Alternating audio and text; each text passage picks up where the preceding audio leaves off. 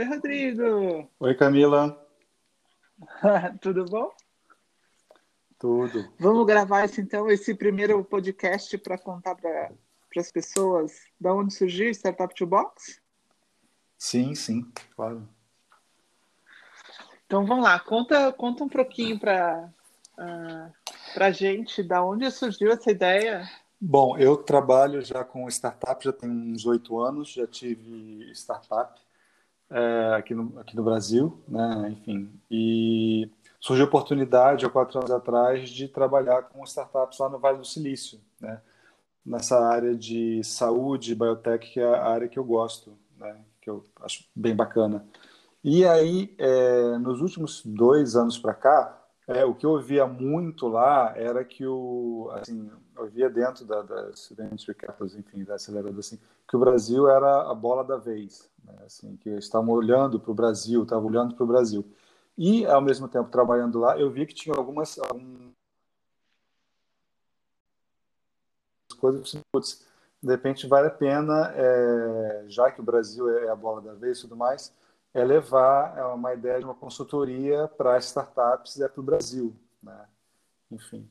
E eu já tinha, né? Nós temos, né, bastante experiência em comunicação corporativa, em marketing, em branding, estratégia. Eu pensei, caramba, de repente a gente pode arrumar uma maneira de levar esse conhecimento, essa experiência que a gente tem para startups, né? Enfim, foi daí que surgiu a ideia da Startup Toolbox, né? De ser essa caixa de ferramentas para startups, né? E a atuação no Vale, como era recebida lá, esse tipo de atuação? O que mais eles valorizam nesse tipo de consultoria lá? Olha, eu acho a parte que eu via muito lá, a necessidade do go-to-market, né? Que o empreendedor, ele entende muito da solução dele, né? Da inovação, da criatividade, mas como é que ele vai levar isso para o mercado? Como é que ele, assim, essa parte de testar o mercado, né? E aí eu via muito claramente que, ok, você tem inovação, você tem pensamento criativo, mas você tem que ter estratégia, né? Você não chega no mercado de qualquer forma, ou de qualquer maneira, enfim. Então, essa questão da estratégia, do go-to-market, para mim, é o que eu mais, assim, eu via, assim, de mais crítico lá, né? Se você não conhece o seu cliente, se você não sabe como é que você vai chegar nesse cliente, ele não vai se interessar pela sua solução, né? E tem aquele negócio, né? Às vezes a sua solução não importa para ninguém, né?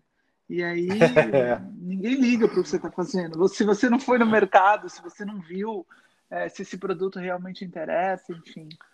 Acho que eu tenho que acrescentar aí do ponto de vista de... Aí até pela minha experiência de já ter trabalhado bastante private e para fundos de investimento, acho que tem a questão, uma coisa que eu gosto muito de falar quando a gente está junto, é a questão da experiência, né? Não tem problema os caras não ter experiência. Eu acho que isso é o incrível da startup, né? Mas a experiência faz a diferença, né? A experiência em saber como falar com o público, a experiência que as grandes marcas têm, nenhuma foi construída do dia. E isso é importante para as startups, mas assim, acho que talvez a gente possa agregar, trazer para eles aí os anos de experiência que a gente tem e ajudá-los aí mais rápido, né? É por isso que o propósito da Startup Toolbox, quando a gente estava desenhando o nosso negócio mesmo, é esse, né? Acelerar o futuro, né? Fazer com que elas cheguem mais rápido, ajudá-las a cortar esses caminhos, enfim. Sim, e a gente conseguiu também agregar outras experiências, né? Porque a gente viu também, as startups, elas morrem por falta de estratégia, né? Não saber como chegar no mercado, não saber qual é realmente o seu consumidor final, e também por desconhecimento de legislação, total desconhecimento em relação ao papel estratégico das finanças do negócio, né? Então, você vai receber um investimento de um venture capital. Aquele investimento é bom para você, o equity está justo, e você pega, assim, como eu, como outras pessoas que não têm a menor formação nessa área, para negociar isso, né? Assim, e aí você vai recorrer a quem, né? Enfim, por isso que eu achei legal quando a gente conseguiu reunir outras expertise no nosso projeto, que não é só marketing, estratégia, business design, e por ser business design entra a questão assim, forte de legal, né, e financeira. É, porque não dá para pensar num negócio que não tem essas áreas bem estruturadas, né? Você mesmo teve experiência, não só no Vale, como aqui no Brasil, com startups incríveis, mas que não tinham contrato social. E quando foram montar esse contrato social, tiveram problemas. Isso é engraçado, porque ninguém fala. A gente viu há pouco tempo. Ninguém fala. Vamos fazer uma startup com tal constituição societária. Eu falei assim, não, mas isso vai dar chabu. No médio prazo, vai dar chabu. Mas ninguém fala. Né? Até, assim, as pessoas falam muito assim, do caso de... Eu quero ser unicórnio. Que bom que todos sejam. A coisa não dá certo. Quando você já sabe que talvez não dê certo, né? Como é que você faz com isso? Isso quase ninguém fala, né? Assim, não é que... às vezes problemas acontecem, né? E essa área jurídica, então, é crítica, né? Em relação a contrato, em relação à estrutura cap table e tudo mais. E nesse tempo aqui de pandemia, de crise, onde os investimentos, não digo que vão ficar mais escassos, mas eles vão ficar mais difíceis de você alcançar, o aspecto financeiro também traz aquilo. E se for a hora de fechar? Né? E se você já começou a comprometer o seu patrimônio pessoal, o seu patrimônio de pessoa física, será que talvez não é hora de dar um passo para trás? E você está no ponto de rever isso financeiramente? Eu acho que isso é primordial. Então, é bacana a gente... Assim, eu gosto muito do projeto e por isso que eu entrei nele, porque assim... é a gente realmente assessorar a startup a crescer mais rápido, né? Acelerar o crescimento dela. E o nosso jeito, né? E evitar as armadilhas também, né? Eu quero trazer o Alexandre, né, que é o nosso parceiro da área de finanças, para falar sobre esse tema no próximo podcast, assim, quando é hora de parar. Porque às vezes a gente pensa assim, até escutou essa analogia há pouco tempo, que uma startup, ela não é um navio que você vai manobrando aos poucos. Ela é um avião, e se der um problema, ele cai. Entendeu? Então, assim, em que momento, assim, a gente tá, e principalmente em época de pandemia, que todo mundo fala assim, ok, tem que ter resiliência, vamos pivotar, vamos pensar, mas nem todo mundo vai conseguir, né? Então, como é que você faz para reduzir o risco? Essa é a pergunta que eu tenho para o Alexandre, assim, qual é o momento de você dizer assim, olha, a gente tem que parar as máquinas agora, né? Essa é a que eu gostaria de ouvir, assim, da parte da estratégia financeira. Qual é a conta que você tem que fazer para assim, olha, a partir daqui não dá mais? Porque a gente, empreendedor, a gente é motivado, é proativo, é positivo, a gente acredita, é otimista e vai melhorar. Mas nem sempre isso funciona, o pensamento, né, assim, positivo, né? Então, a ideia é trazer o Alexandre numa próxima bate-papo, será, financeiramente, quando é que a gente tem que parar? Exatamente. Não. E acho que 3 coisinhas que eu queria falar aqui também, queria que você também comentasse sobre os nossos princípios de como que a gente trabalha. Sim. Essa foi uma discussão longa quando a gente estava fazendo o nosso direcionamento estratégico, mas acho que elas são importantes para que as pessoas nos conheçam. Sim. Assim. Nós delimitamos 3 princípios que são exatamente a forma que a gente trabalha. O primeiro deles é pensar como grande, e a gente acredita muito que o mindset de startup, de ser pequena, de ser ágil, de ser rápida, ele é muito importante para o negócio, mas você não pode parecer uma empresa pequenininha. Exatamente. Você não pode parecer um cara de fundo de quintal, né? Você tem que parecer uma empresa de $1 bilhão, você tem que parecer um unicórnio para se mostrar desejável, para ser apresentável. Principalmente quando você vai lidar com o B2B, né? Isso, até esse exemplo do $1 bilhão, né? Então, você tem que, se você for B2B, assim, você tem que investir nisso, né? É, não, ainda mais você ouviu. É, eu tô brincando com $1 bilhão que foi exatamente o que você ouviu. Foi a frase, né? Que eu ouvi. De uma cliente, isso, de uma startup que foi...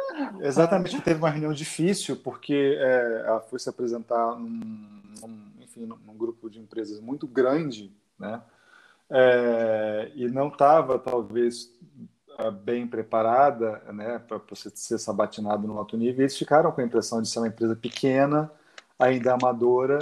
E assim que saiu da reunião, ela me ligou e disse: olha, eu preciso ter uma empresa que pareça de $1 bilhão. Eu falei assim: bom, empresas grandes eu estou acostumado a trabalhar, isso é mais fácil.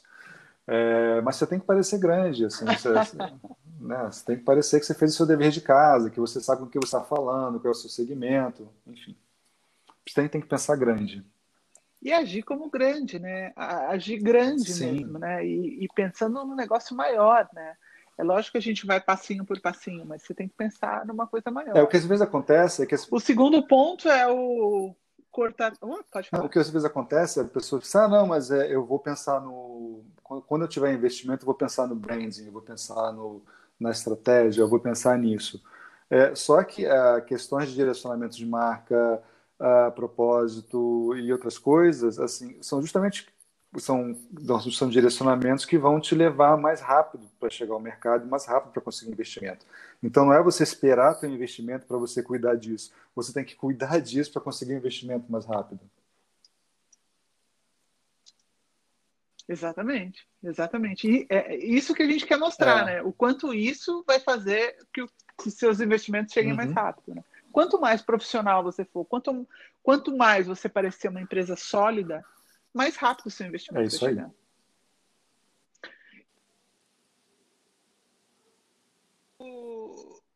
Do cortar caminho.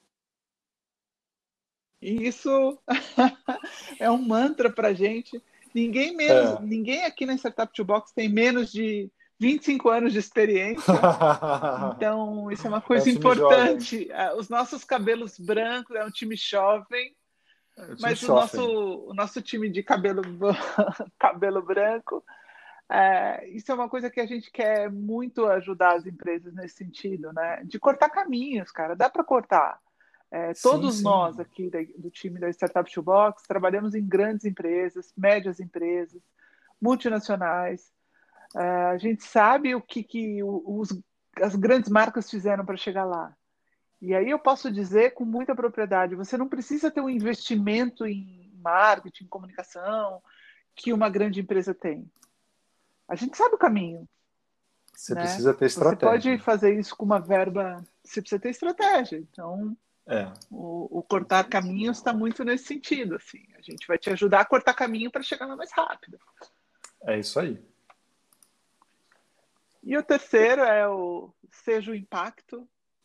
E aí é uma coisa muito pessoal nossa, de assim, a gente não quer trabalhar para empresas que fazem qualquer coisa, né? A gente quer trabalhar para empresas que vão transformar o mundo. Para melhor, assim, né? A gente vai... Exatamente. Para melhor. Para melhor. Lógico. Então, assim, a gente quer acelerar esse futuro positivo. A gente quer muito...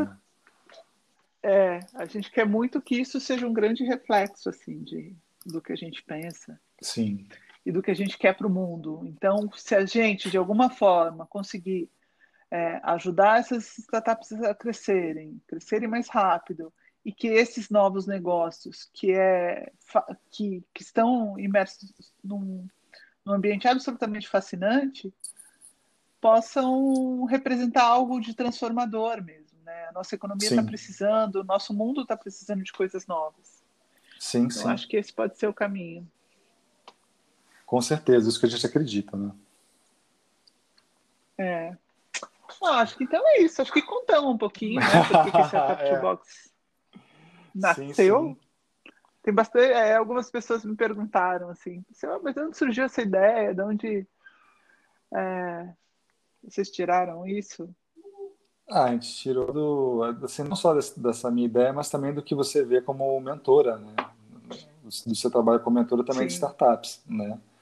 E quando a gente começou a conversar, as questões eram as mesmas. A gente vê isso até hoje. As questões básicas de estratégia, de conhecer o mercado, de posicionamento, de propósito, Isso é global, né? Então, quando você vê também as apresentações de The Model lá fora, você vê muita coisa que, enfim, a gente tem como contribuir, a gente tem como ajudar para acelerar esse futuro que a gente quer ver, né? Eu agora há pouco estava falando com um amigo e ele falando a questão do pitch, e eu tive a oportunidade, já fui em 2 Web Summits.